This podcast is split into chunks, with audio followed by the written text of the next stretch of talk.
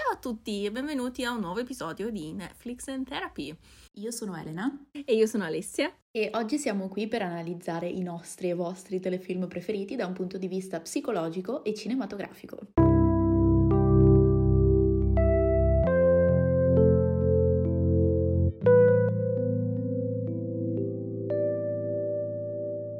È il nostro secondo episodio. Speriamo di avervi ancora fra noi,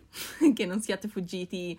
dopo i nostri scleri su Supernatural. E oggi siamo qui per parlarvi di The Queen's Gambit, che in italiano è mm, La regina degli scacchi. Io sono Alessia, sono una sceneggiatrice, ho studiato sceneggiatura e scrittura creativa e mi occuperò della parte di analisi narrativa e cinematografica del telefilm. Io invece sono Elena, sono una psicologa e mi occuperò della parte di analisi psicologica, clinica e di diagnosi del personaggio principale di questo telefilm. Ok, quindi il telefilm in questione è un telefilm che eh, probabilmente molti di voi hanno guardato durante la quarantena.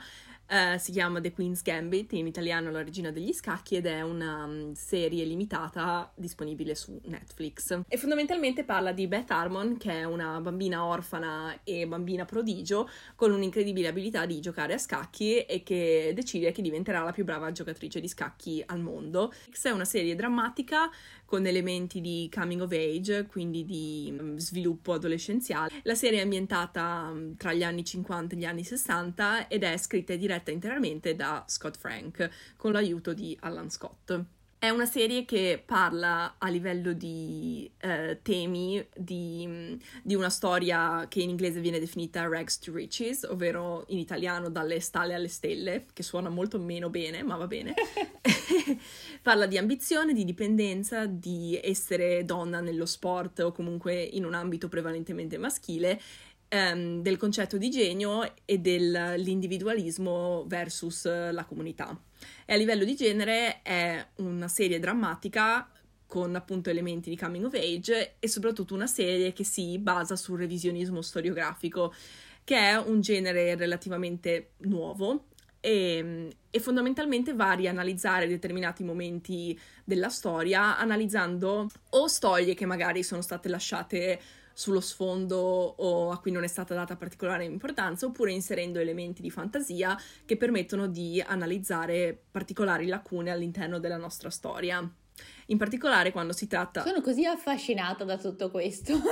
Voi non potete vedermi, ma io sono qui che la, la osservo con questi occhi a cuoricino e imparo e prendo appunti, quindi continua pure. È uno, è uno, dei miei generi preferiti perché appunto mi sembra che sia allo stesso tempo sia una rivendicazione, eh, nel senso, ok, questa era la storia, è noiosa, eh, questa è la mia versione, oppure ehm, quando si tratta di storie vere sono comunque modi ehm, appunto di reclamare un pochino eh, aspetti della storia che sono stati cancellati dalle voci dominanti che l'hanno raccontata. Per esempio The Greatest Showman okay. fa la stessa cosa, è lo, stesso tipo, lo stesso tipo di, esatto, di, di revisionismo che può essere anche problematico per carità, perché per esempio con The Greatest Showman uh, P.T. Barnum in realtà era tipo un pezzo di merda, quindi il fatto di rivederlo un po' come paladino della diversità oh, può scatenare discussione, però in questo caso um, penso che l'idea fosse un pochino, è anche basato su un, una novella, e fosse un pochino l'idea del perché non ci sono donne all'inter- all'interno degli scacchi, cosa è andato storto e um, cosa sarebbe cambiato se ci fosse. E quindi appunto secondo me è un metodo molto intelligente di far riflettere sulle lacune che ci sono nella storia e eh, su perché abbiamo sempre dato più attenzione a determinati personaggi o a determinate figure rispetto ad altre. Se comunque vi è piaciuto The Queen's Gambit, eh, altri telefilm sulla stessa linea sono per esempio The Alienist, Anne with an E o Godless, che è scritto sempre da Scott Frank ed è una storia ambientata nel Far West, ma in una città mh, abitata solamente da donne, quindi fa vedere l'aspetto western da un punto di vista completamente femminile. Alternativamente il mio consiglio da persona esperta di, di contenuti visivi e multimediali è di guardare quella puntata dei due fantagenitori dove tipo ci sono i due universi separati e c'è la città solo uh, um, occupata da donne, tutta pacifica, wow. rosa. Sì, sì, lo so, un grande contributo. Rosa ovviamente la città. Chiaramente.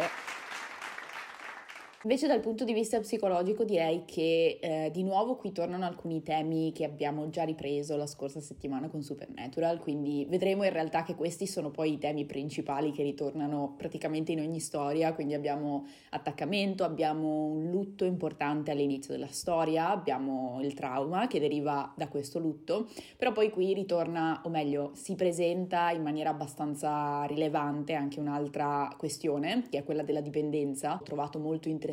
da osservare, anche perché di nuovo se ne parla in relazione ad una donna e credo che anche in questo senso manchi probabilmente un po' di eh, rappresentazione o comunque manchino storie in cui questo eh, tema viene approfondito da questo punto di vista.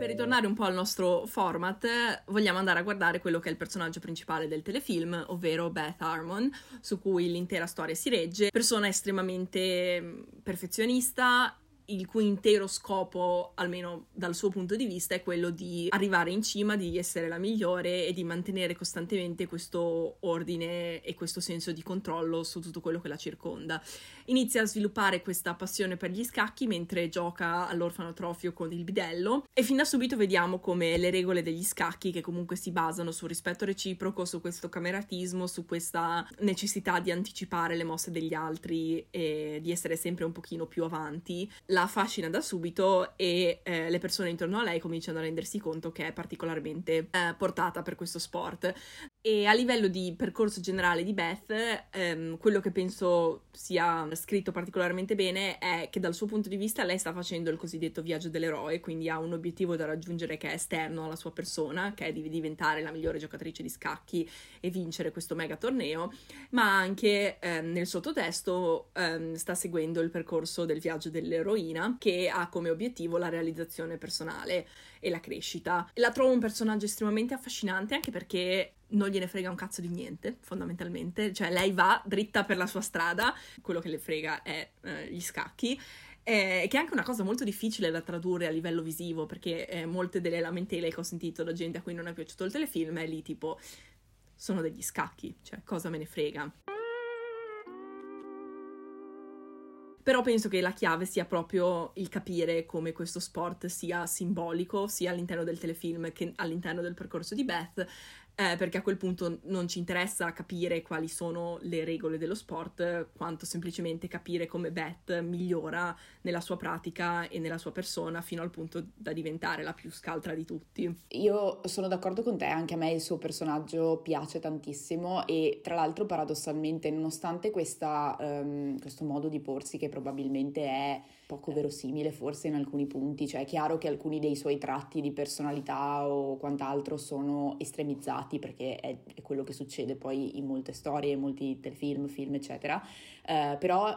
rimane a mio parere comunque molto umana, cioè il modo in cui ci viene mostrato, eh, il, il, modo a cui si dedica questa sua passione con tutti i vari problemi del caso, ehm, la dipendenza, il, i rapporti sociali, relazionali piuttosto complicati, a mio parere le donano quella tridimensionalità in più che le permette comunque di essere non solo tipo una caricatura del suo personaggio, ma anche una persona reale in un certo senso. Penso anche che il motivo per cui forse sia un, un po' mm, inaspettato è, è, proprio perché questa sua estrema passione è relativa alla sua carriera o comunque a qualcosa che non rientra all'interno dei rapporti personali e um, è un tratto che normalmente viene molto più spesso dato a personaggi maschili e se volessimo andare a vedere l'archetipo a cui appartiene Beth Harmon è The Ruler che in italiano potrebbe tradursi come tipo il sovrano o la sovrana che trovo sia anche molto intelligente dal punto di vista quando parliamo di scacchi molto. e di regine e del titolo del telefilm penso sapessero cosa stavano facendo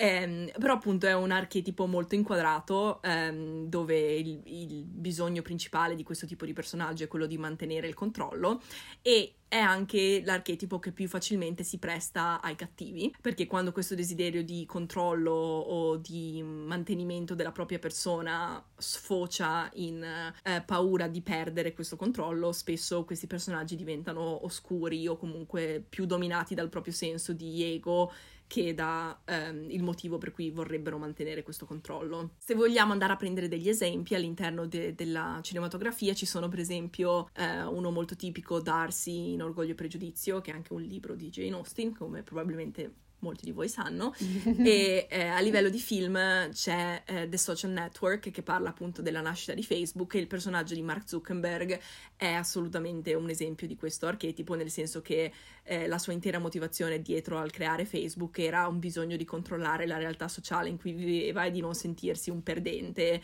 ma anzi quello che poteva sapere tutto di tutti e avere il controllo sulle persone che lo circondavano. E quando questo tipo di archetipo è dato ad una donna, è facile che sia presentato in maniera semicomica o comunque come qualcosa che va superato. Um, per esempio, c'è il personaggio di Sandra Bullock in Ricatto d'amore, che è questa eh, responsabile di una casa editrice um, che non ha nessun altro interesse se non quello di avere la migliore casa editrice al mondo ed è disposta a fingere di sposarsi, è disposta a licenziare chiunque purché le cose vadano come vuole. E, e similmente Miranda Priestley nel Diavolo Veste Prada è vista come un capo assolutamente leggendaria. Esatto, diventa iconica, ma è vista come assolutamente inconcepibile, cioè come del tipo non sa stare al mondo, le, queste richieste non, non sono realistiche, chi cazzo si crede di essere fondamentalmente. È che è una cosa che invece con Beth non viene così tanto negativizzata, anzi, cioè questa sua passione, questo suo desiderio di essere la migliore è anzi incoraggiato dalla narrativa proprio dal fatto che alla fine riesce a realizzare questo suo sogno senza dover compromettere, cioè lei impara e cresce però non è a scapito del risultato che ha sempre voluto ottenere, che invece spesso può essere una lezione che viene impartita a questi personaggi, cioè che eh, puntano troppo in alto e in realtà il risultato ideale è mm, nel mezzo. Concordo, e tra l'altro stavo pensando, mh, ascoltando il tuo ragionamento, che credo che questo sia ulteriormente vero perché quello che lei perde durante la storia non è l'interesse nei confronti, per esempio, degli scacchi o del, dell'essere la più brava a giocare a scacchi, ma è, o meglio, sono tutte quelle ehm, caratteristiche che effettivamente diventano problematiche, per esempio la dipendenza o l'incapacità di ehm, accettare l'aiuto, l'affetto da parte degli altri, cioè sono queste le caratteristiche che cambiano e che sono effettivamente dannose per la sua persona e per il suo futuro, ma non la sua ambizione. Esatto, è un po' come se andassero a dire il modo in cui stai cercando di arrivare a questo risultato non è ideale e questo è il modo migliore di farlo, però non ti stiamo criticando per voler essere la migliore. E tornando al discorso della dipendenza, di nuovo questo è un tratto che eh, spesso viene dato a personaggi maschili. No, non voglio ripetermi più di tanto, però davvero è un personaggio che secondo me si avvale molto eh, di questo senso di novità e di questo senso di eh, riappropriarsi di determinate caratteristiche che non siamo abituati a vedere associate alle donne. Per esempio, appunto, la dipendenza è un tratto che quando associato a un personaggio maschile può diventare quasi carismatico, comunque una parte potenziante della loro personalità. Per esempio, Sherlock Holmes lo fa con la morfina, o Walter White in Breaking Bad, il cui spaccio di droga è questo motivo di elevarlo a personaggio iconico. Mentre al contrario, quando sono personaggi femminili, tendiamo a vedere l'effetto che la dipendenza ha sulle persone che le circondano piuttosto che sul loro personaggio, sulla loro storia personale. Un esempio a livello di film è la mamma eh, in Moonlight, che di nuovo è sempre presentata come l'antagonista e ehm, la persona che previene la crescita del personaggio principale maschile. O eh, Mia Wallace in Pulp Fiction, di nuovo estremamente sessualizzata utilizzata semplicemente per far avanzare la trama dei personaggi maschili, che sono comunque eh, personaggi che fanno uso di droghe, ma non li vediamo mai ehm, strisciarsi sul pavimento a farsi una striscia di coca con il reggiseno fuori, perché semplicemente non siamo abituati a pensarli come degli oggetti. Beh, esatto, come avvilliti o come indeboliti da questa dipendenza. Quindi da questo punto di vista Beth Harmon è molto originale e per spezzare una lancia a favore del trope uh, anche Annalise Keating in How to Get Away with Murder è un personaggio che uh, fa uso di alcol e la cui dipendenza viene trattata invece con serietà e vediamo il suo percorso nel cercare di superarla, però appunto penso di poterli veramente contare sulle dita di una mano, sono molto molto rari.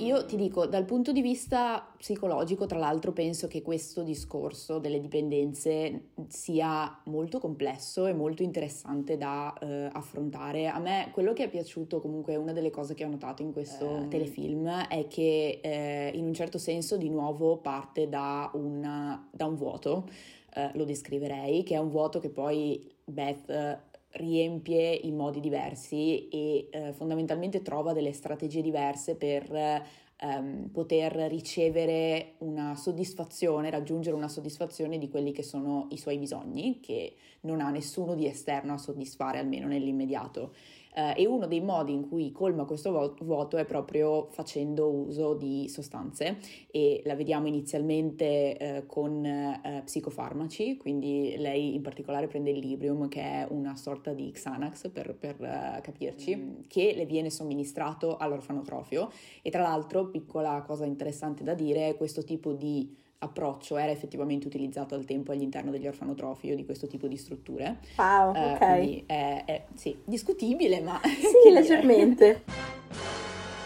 e poi nell'età adulta la sua dipendenza da sostanze si allarga anche all'alcol. Eh, e in particolare è interessante anche notare come l'alcol diventi un po' un punto di contatto con la sua madre adottiva, quindi è un po' eh, la cosa che hanno in comune è il, la costante nei loro momenti insieme, quindi c'è anche tutto questo aspetto del modo in cui eh, questa dipendenza che lei sta sviluppando viene in un certo senso alimentata e accettata dall'ambiente in cui è inserita, almeno per una parte della storia. Nel suo caso le sostanze ci vengono mostrate come inizialmente come un modo per permetterle di giocare a scacchi, quindi inizialmente ci sembrano quasi qualcosa di positivo in un certo senso. La realtà nel momento in cui andiamo ad osservare la situazione un pochino più nel dettaglio um, è che la vera funzione di queste sostanze era quella di permetterle di non mh, affrontare, diciamo, il suo trauma o le sue sensazioni negative e tutto quello che deriva poi dalle esperienze traumatiche che lei ha vissuto a partire dalla morte di sua madre. Uh, ma il, il telefilm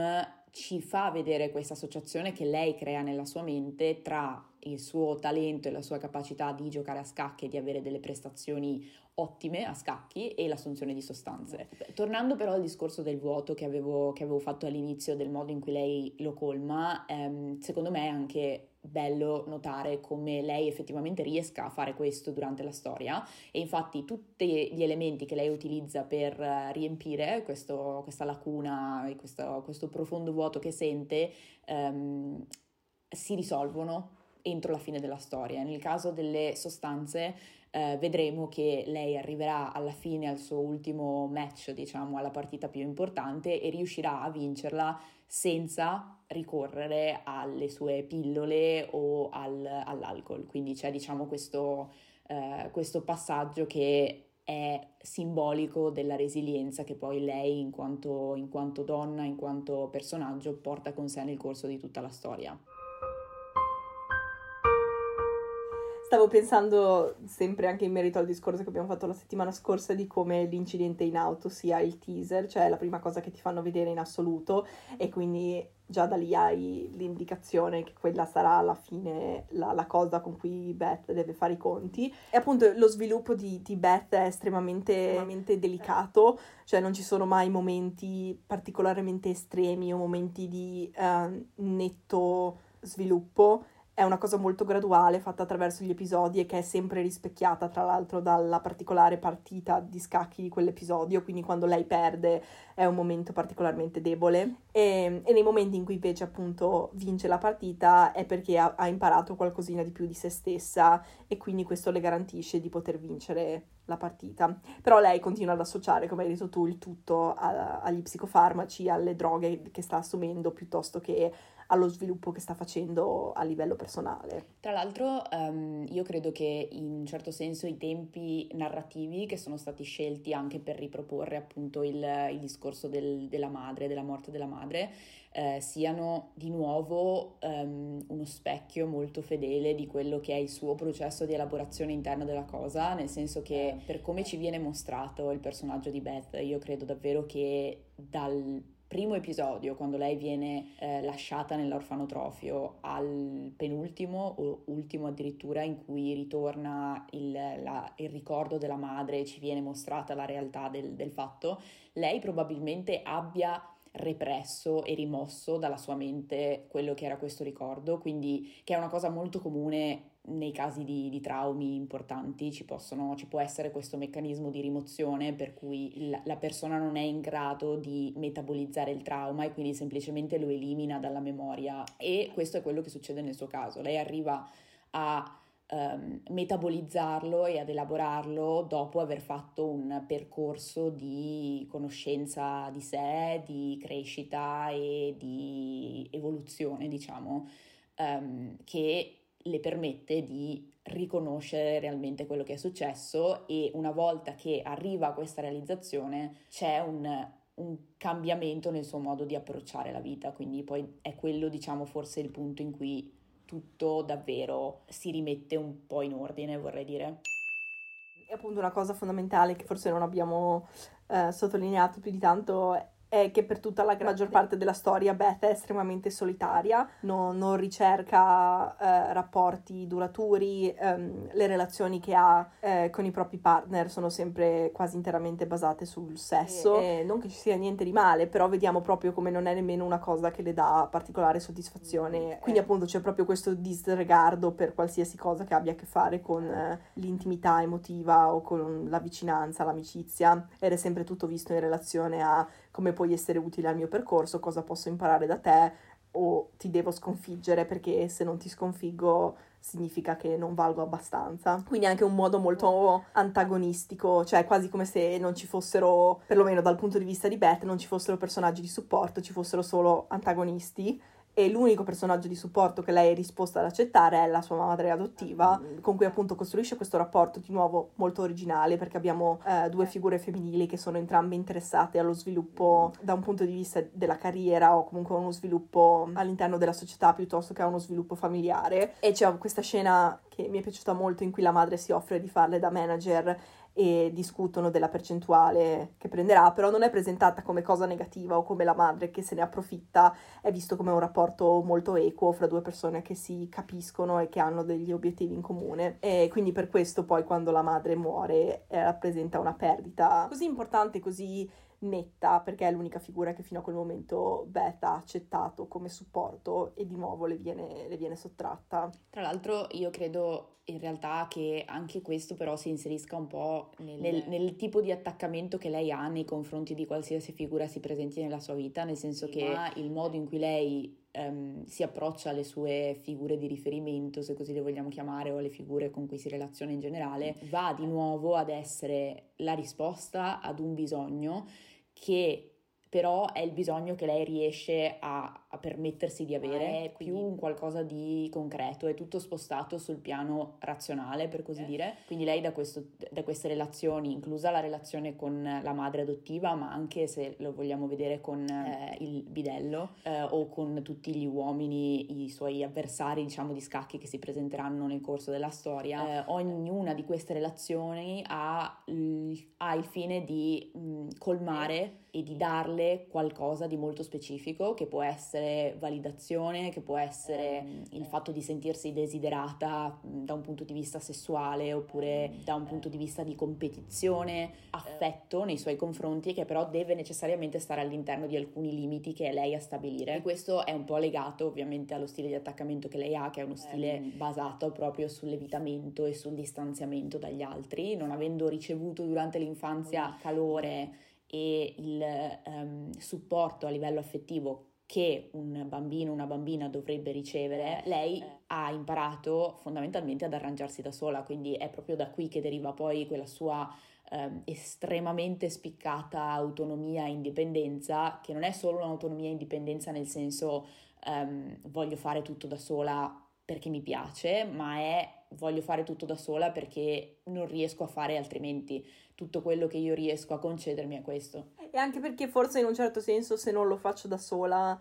non ne posso avere il merito completo. Ne è consapevole fino a un certo punto, però non, non la vede in maniera necessariamente negativa. Ho visto che l'hai scritta anche tu negli appunti, ma la scena in cui la gior- cioè, c'è questa giornalista che le chiede, eh, mentre la sta intervistando, se, se lei si identifica in alcuni personaggi degli scacchi o se vede la regina come un modo di interpretare se stessa. E Beth, che è ovviamente una persona molto razionale, inizialmente la zittisce con una cosa tipo no, non ha senso, però poi ehm, comincia a parlare di come invece veda la scacchiera come un piccolo universo su cui lei ha il controllo totale, che se vince ehm, allora significa che è la migliore. La differenza, tra l'altro, nel, nel, fatto che lei riesca ad accettare una cosa e non l'altra, sta nel fatto che una cosa ehm, è rivolta a lei e un'altra è rivolta all'esterno. Quindi la scacchiera è al di fuori, è la realtà con cui lei si ritrova ad avere a che fare, che è quella con cui lei si concede di avere a che fare nella vita quotidiana, ma durante tutta la storia non vediamo mai Beth avere un momento di introspezione in cui cerca di capire come si sente, come sta, come mai agisce in un determinato modo, è molto appunto razionale, ma ehm, in un modo forse estremo in un certo senso, è probabilmente è la sua unica caratteristica eh, estrema insieme alla, alla dipendenza. Essendo razionale ha la possibilità di controllare quello che succede fuori e di ritorno in parte quello che succede dentro. Tra l'altro vorrei ritornare, visto che l'hai nominata, alla famosa intervista con, con la giornalista, perché anche, è anche una delle mie scene preferite, um, perché credo sia um, il momento in cui c'è una sorta di intromissione da parte di uno spettatore esterno alla storia che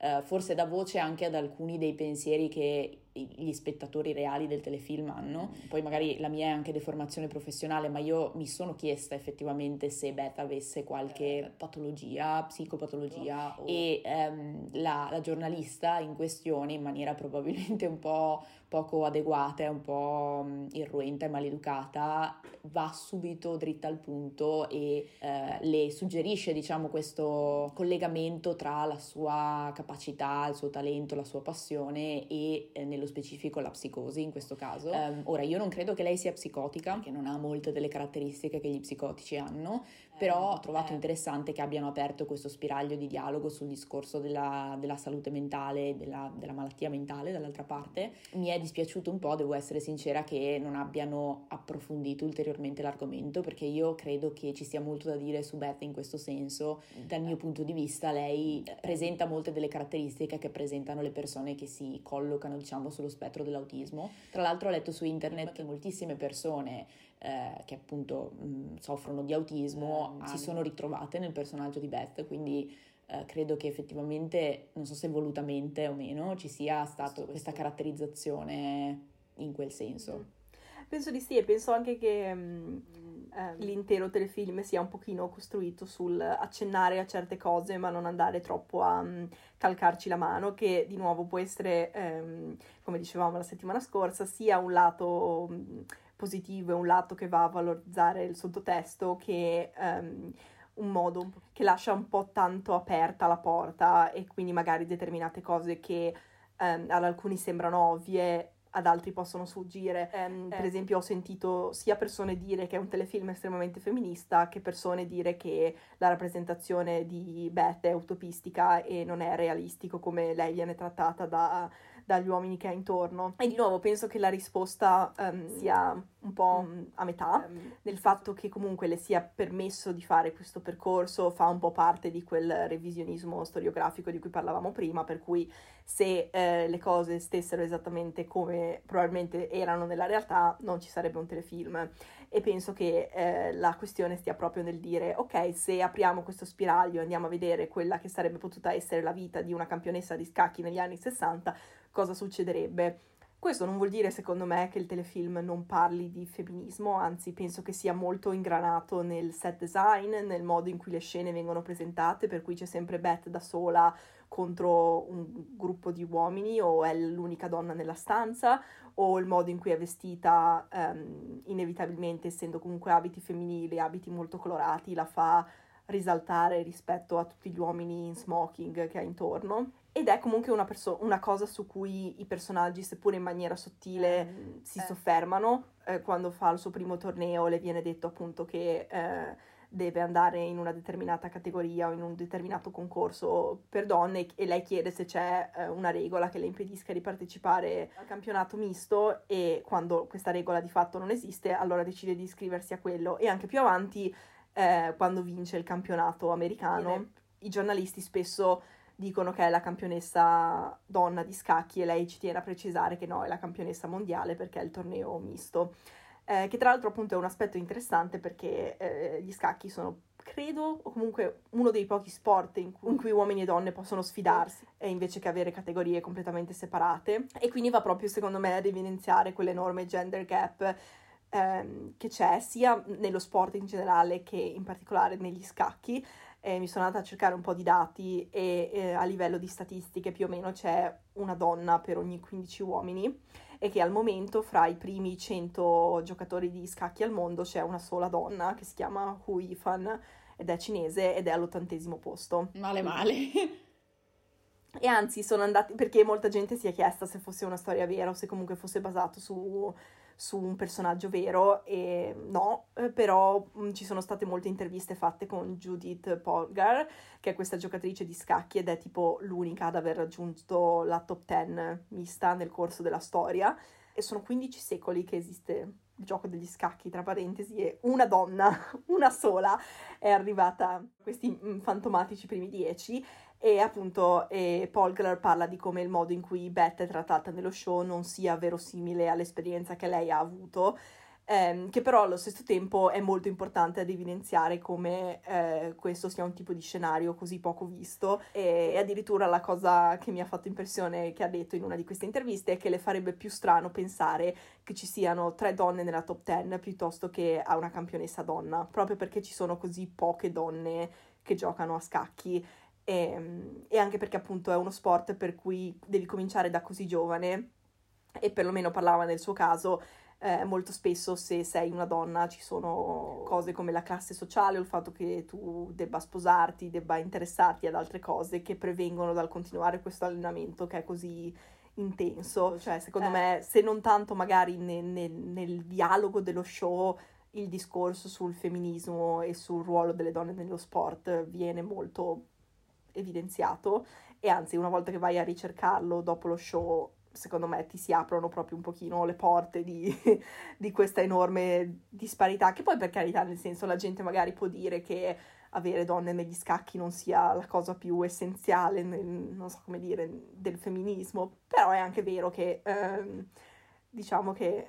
perché no? Stavo giusto pensando che dopo che mi hai dato queste informazioni eh, credo tu abbia risvegliato la parte più competitiva della mia persona, quindi da domani probabilmente. A me piaceva un sacco giocare a scacchi da bambina, quindi ora sono qua tipo, vedi, vedi, avrei potuto scegliere un'altra carriera. Sarà un buon momento per ritirare fuori questa passione e diventare altre due delle giocatrici mondiali di, di scacchi nei tornei misti, perché credo sia la naturale evoluzione delle cose a questo punto. interessante perché è, un, è, uno sport così associato all'intelletto in generale, alla scaltrezza e, e, appunto sempre questa giocatrice diceva che spesso si è sentita dire che le donne non sono altrettanto brave con gli schemi mentali, non sono altrettanto brave con la matematica e quindi questi sono i motivi per cui non ci sono abbastanza donne negli scacchi. Di nuovo, questo non dovevi dirlo. Però appunto secondo me a livello di, di sottotesto lo show fa un buon lavoro nel, nel, sollevare determinati problemi senza essere troppo ovvio a riguardo. Tra l'altro secondo me è molto molto interessante che ehm, alla fine si arrivi ad America versus Russia nello scontro finale, proprio perché eh, c'è un, un discorso a livello tematico di individualismo contro comunità, quindi Beth è una persona molto egocentrica, molto individualista, le interessa soltanto quello che la può far avanzare e alla fine però vince, ottiene il proprio risultato solo perché è in grado di farsi forza eh, con la propria comunità, col proprio cerchio di, di amici e, e, con le conoscenze che tutti loro hanno e che lei da sola non sarebbe stata in grado di avere. Non ci avevo pensato in realtà a questa parte. Ma Sai è... che dicono anche tipo che, che, i giocatori russi sono più bravi perché sì. pensano a portare avanti il nome della Russia piuttosto che il loro nome individuale. Quindi secondo me a livello di, di sottotesto c'è molto questo discorso di comunismo russo versus eh, sogno americano, indipendenza americana. Sì, non ci avevo minimamente pensato, però hai ragione. Tra l'altro ci tengo anche a specificare che la scena finale in cui lei vince il suo ultimo torneo con l'aiuto di tutti i suoi eh, ex eh, sfidanti mi ha distrutta, cioè io sì, pianto come una fontana durante, durante, tutta la durata di quella scena, quindi mh, sicuramente uno dei, dei, punti più alti di, del telefilm. È molto molto molto catartico. Sì, assolutamente. E tra l'altro, visto che stiamo parlando di cose positive e di cose negative, ho trovato l'intera storia estremamente soddisfacente, o meglio, l'intero paragone tra gli scacchi e la realtà psicologica e psichica di Beth estremamente soddisfacente, nel senso che trovo davvero che non avrebbero potuto um, identificare un parallelo migliore e il modo in cui è stato costruito, il modo in cui è stato portato avanti, eh, in cui ci sono stati durante tutta la storia questi continui rimandi, come facevi presente anche tu prima, al, per esempio all'esito delle sue partite e al, nel contempo alla sua vita personale, privata, come lei si sentiva davvero meraviglioso, quindi mi ha dato molta soddisfazione. Di contro, eh, quello che a me non è piaciuto molto, che comunque mi ha fatto un po' storcere il naso, l'avevo già accennato prima, ma è il, ehm, il modo in cui è stato impostato il dialogo sulla eh, salute mentale e sulla malattia mentale in parte, non in generale, nel senso che mi è piaciuto che ne abbiano parlato, come dicevo, ma non mi è piaciuto tanto che eh, siano state suggerite delle visioni che poi non sono state criticate troppo in seguito, come per esempio questa associazione tra eh. la creatività e la psicosi, nel caso delle, cioè per riutilizzare le, le parole della giornalista durante l'intervista, mm. che va in realtà a riprendere uno di, quei, di quegli stereotipi o comunque di quelle idee un po' mitologiche che ci si porta avanti da moltissimo tempo, secondo cui per essere un artista ehm, sia necessario mh, avere una qualche psicopatologia o avere un, uno stato alterato, diciamo, di coscienza. E ehm, non ci sono studi che certifichino questa cosa, eh, anche probabilmente qualsiasi musicista degli anni 70, 80, 90, anche adesso in realtà diciamo che si riprende un po' questa cosa, però c'è stato un periodo eh, storico, mh, mm, probabilmente intorno a Woodstock e eh, quella fase,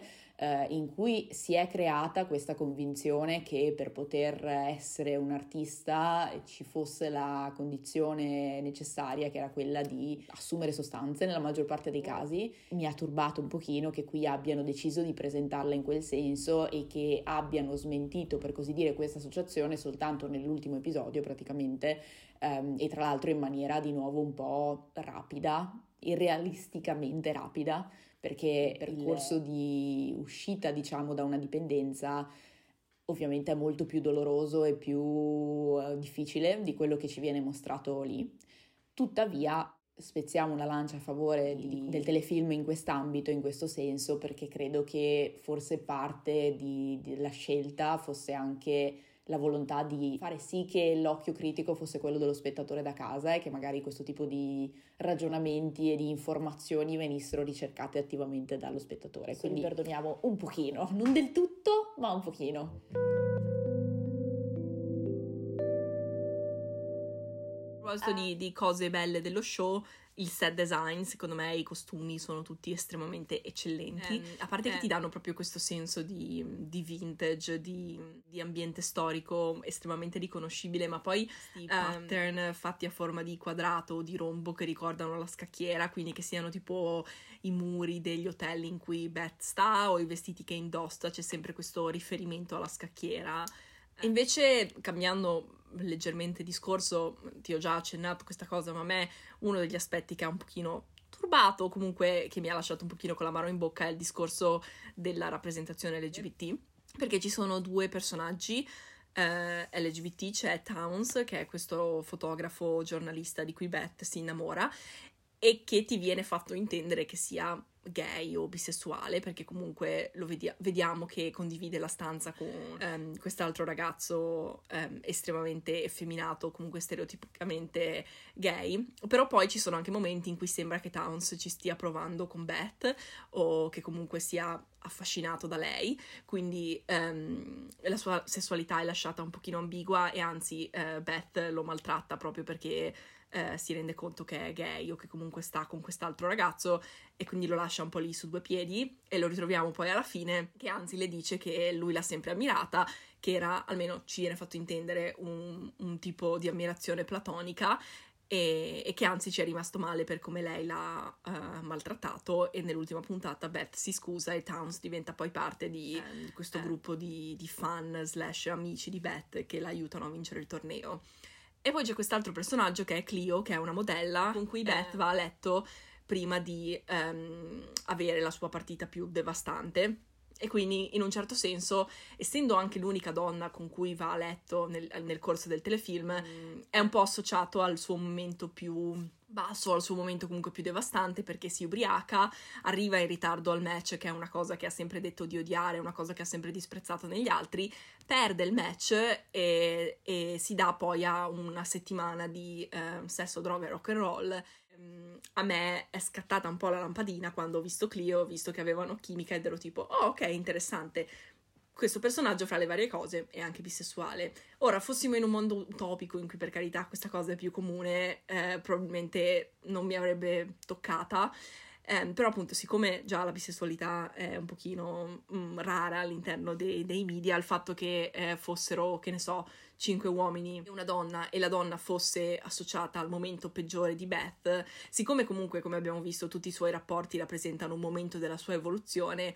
eh, mi ha lasciato un pochino turbata che il eh. suo rapporto non etero fosse comunque associato a questo suo momento più più di ribellione, più, più, sbagliato fondamentalmente, in cui perde di più il controllo e che appunto Clio poi a differenza di tutti gli altri partner che ha avuto non compaia più, cioè esista semplicemente all'interno di quella scena.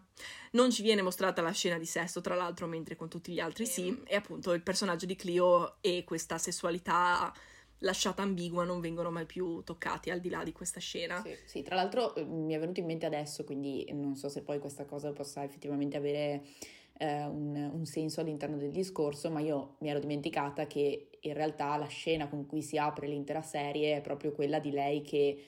tipo esce dalla stanza dopo aver avuto un rapporto che non ci viene a quel punto mostrato con chi um, e poi appunto scopriamo che in realtà la, la, partner in questo caso era stata Clio. Quindi eh, anche in quel caso ci viene già posta probabilmente all'inizio come una situazione di crisi e di ho sbagliato tutto, ci viene fatto vedere che lei prende le pillole, che lei è tutta scomposta e che è in ritardo. E quindi nel momento in cui alla lista di cose negative si aggiunge il suo unico rapporto con una donna nel corso di tutto il telefilm sicuramente prende un'accezione un pochino discutibile, diciamo. Esatto, cioè se non fosse stato l'unico non avrebbe minimamente avuto questa percezione, ma nel momento in cui appunto il sesso è così una parte integrante del suo personaggio e questo rapporto è così presentato in maniera differente dagli altri, è inevitabile che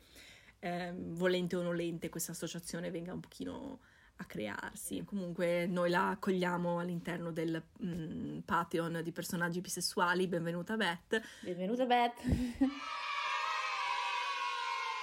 Comunque nel complesso io direi che mm, per tirare le fila a me questo telefilm è piaciuto. Io mi, mi schiero dalla parte delle persone che mh, l'hanno apprezzato sonoramente. Esatto, che hanno apprezzato il valore cinematografico degli scacchi. Non lo so, la trovo divertente che sia appunto così di nicchia come, come serie, che sia un tema di nicchia e che sia divisivo fra quelli che non capiscono che cosa ci sia di interessante negli scacchi e, e, quelli che invece appunto possono apprezzare il sottotesto che rappresentano all'interno del telefilm. Concordo, concordo. Comunque, promosso. Ci è piaciuto.